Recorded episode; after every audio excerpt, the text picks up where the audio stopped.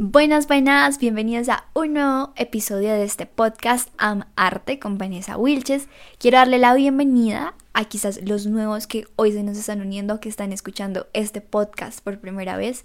Eh, gracias por estar aquí. Si estás aquí, no es una coincidencia, es una diosidencia. bueno, a menos de que no creas en Dios, entonces, cosas del universo. Eh, en fin, bueno, en el episodio de hoy vamos a hablar sobre el silencio interior, un camino hacia el amor, porque eh, el silencio se, se vuelve ese camino que nos conecta con Dios, Dios, el amor de Dios, ese amor propio incluso y ese amor interior con nosotros.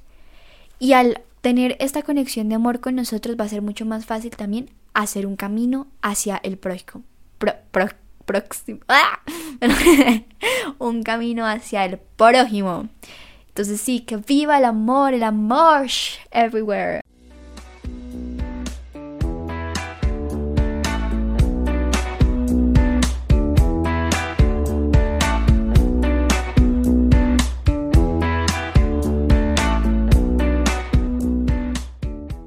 Bueno, nos podemos preguntar qué es el silencio.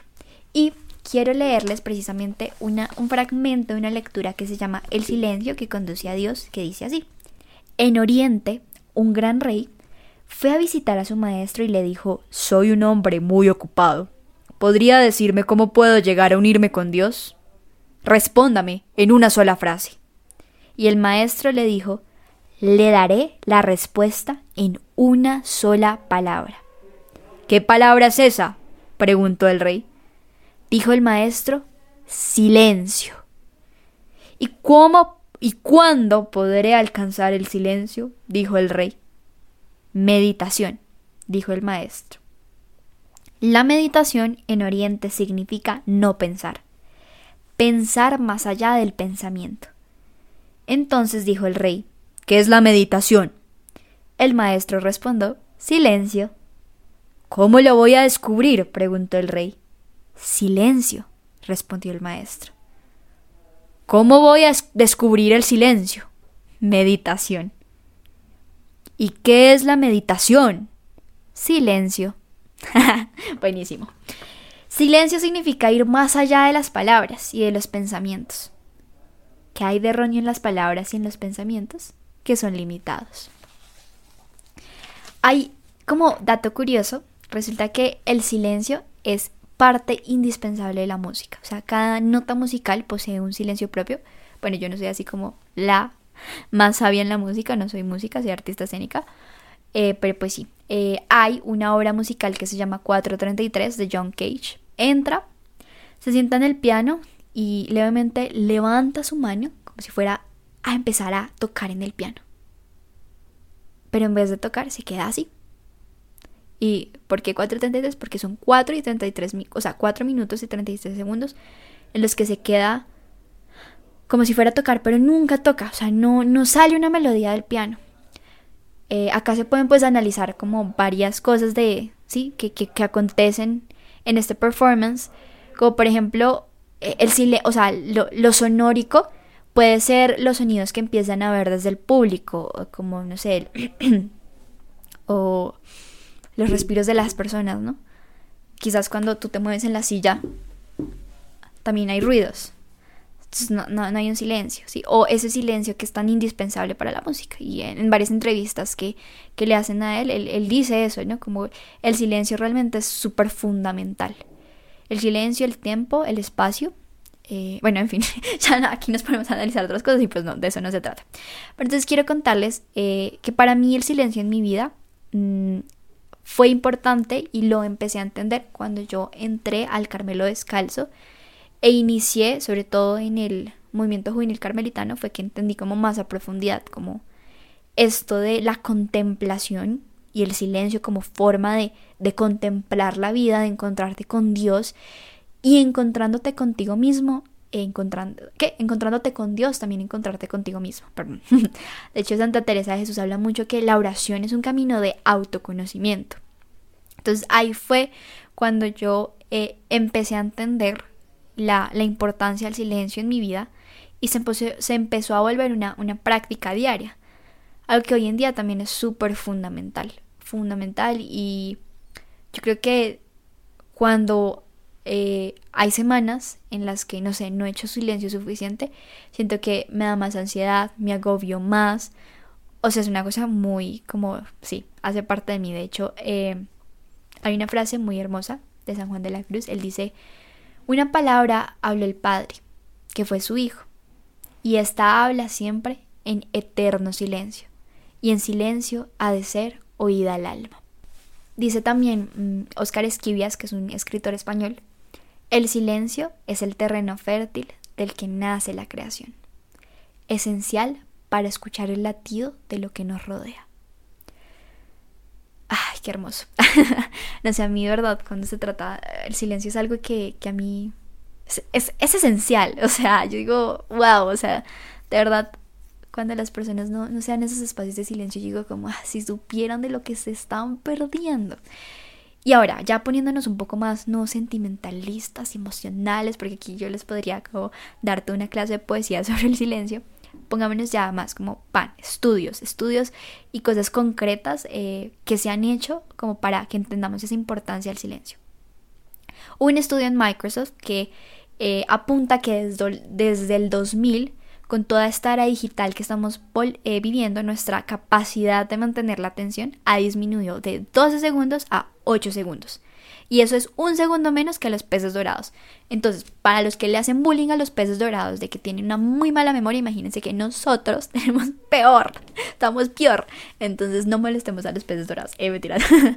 Pero sí, súper loco. ¿Y, ¿Y qué pasa? Porque también, obviamente, como que opacamos el silencio con los aparatos electrónicos. O sea, si tú te das cuenta, cuando no estás haciendo nada, ¿qué haces? Estás en el celular. O sea, o, te la pasa ahí como viendo noticias en Facebook, viendo memes, viendo, viendo, viendo, viendo, como consumiendo, consumiendo, consumiendo todo esto electrónico y a veces como que no somos capaces de tirar el celular, pero ya, eh, sabes que va a estar unos minutos sin, sin tecnología.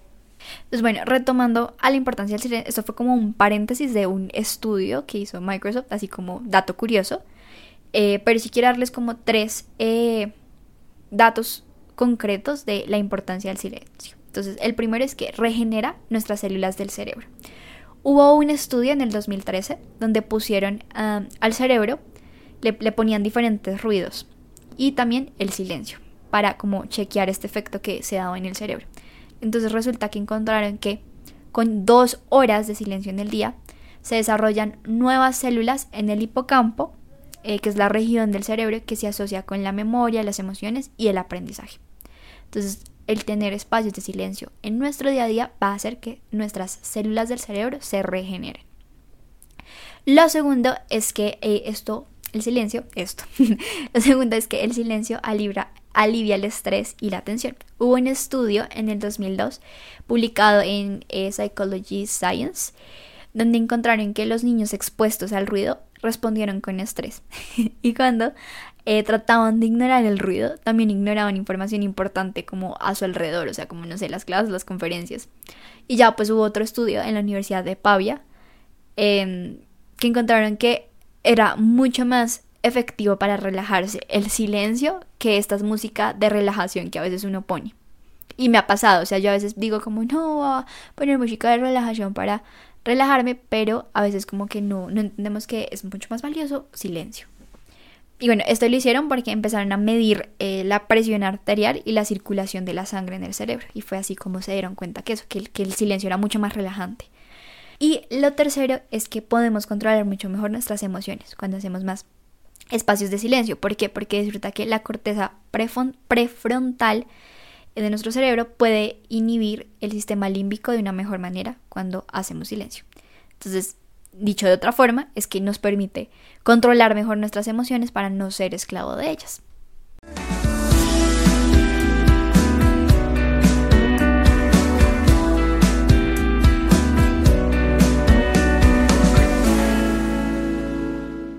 Hubo algo que em, leí de un sacerdote católico que es escritor que se llama Pablo de Ors.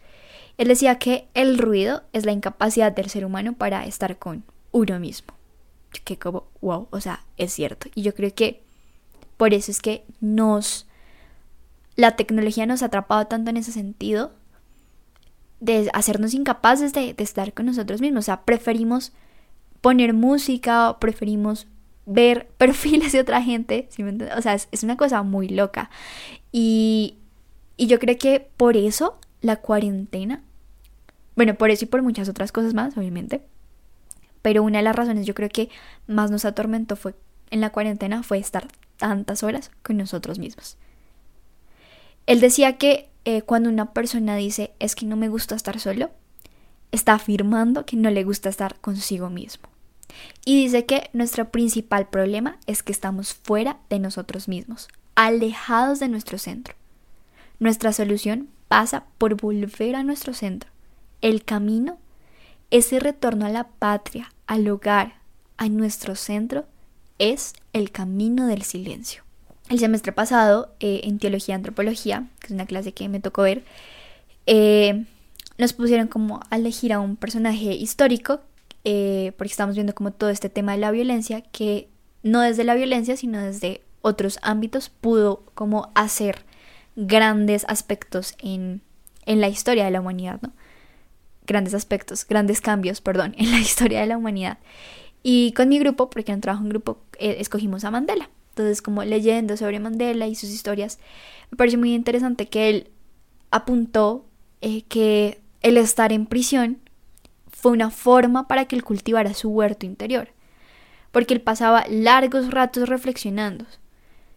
Y yo siento, o sea, yo nunca estaba en prisión, pero de las películas que uno ve o, o pues de lo que uno podría como también percibir, ¿no? Mm, es que igual la prisión te da muchos espacios de silencio, o sea, estás solo, estás completamente solo contigo eh, en tu celda.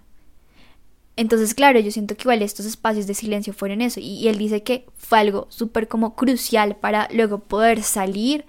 Y, todo este carácter que se formó en él fue precisamente en, en, esos largos años de vida en la prisión. Entonces a mí me impactaba mucho, incluso si vemos como pues los que somos eh, católicos, cristianos, y vemos a la figura de Jesús, ¿no? Nuestro maestro, el ver cómo pasó la mayor parte de su vida no estando afuera, como evangelizando y sino más como espacios en él, en, su silencio, en, su desierto.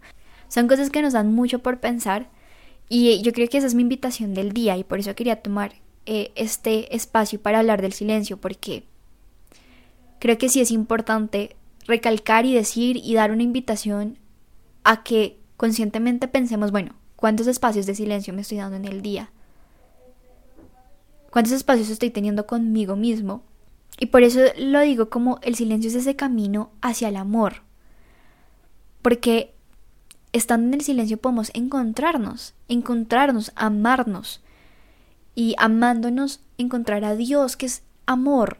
Y decir como, hey, soy criatura de Dios. O sea, dejemos a un lado por un momento como toda esta parte de religiones, no, sino como Dios en su esencia yo en, esta, o sea, retomando como mi clase de antropología y teología, una de las enseñanzas más grandes que yo obtuve fue como estas personas que han logrado grandes cosas realmente han sido porque se han cultivado primero a ellos desde su interior. Y cómo nos cultivamos a nosotros desde el silencio. O sea, el silencio yo creo que tiene que ser algo parte fundamental de nuestra vida y esa es la invitación, como a que, bueno, si no tienes espacios de silencio, empieza a realizarlos. Y creo que también hago esto para anunciarles que viene nuestra segunda temporada. O sea, a partir de la próxima semana vamos a tener una segunda temporada en nuestro podcast. Mm, eh, donde precisamente el silencio y la meditación y como esos espacios de tomar conciencia van a ser eh, el hilo conductor de toda nuestra segunda temporada. no quiero darles como mucho spoiler, simplemente como que esperen el siguiente capítulo y entiendan como de qué va a tratar.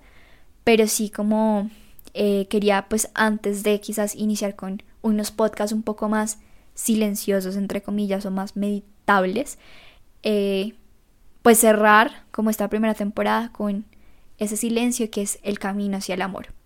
Bueno, no siendo más, eh, espero que tengan una excelente semana y recuerden que amar es la meta.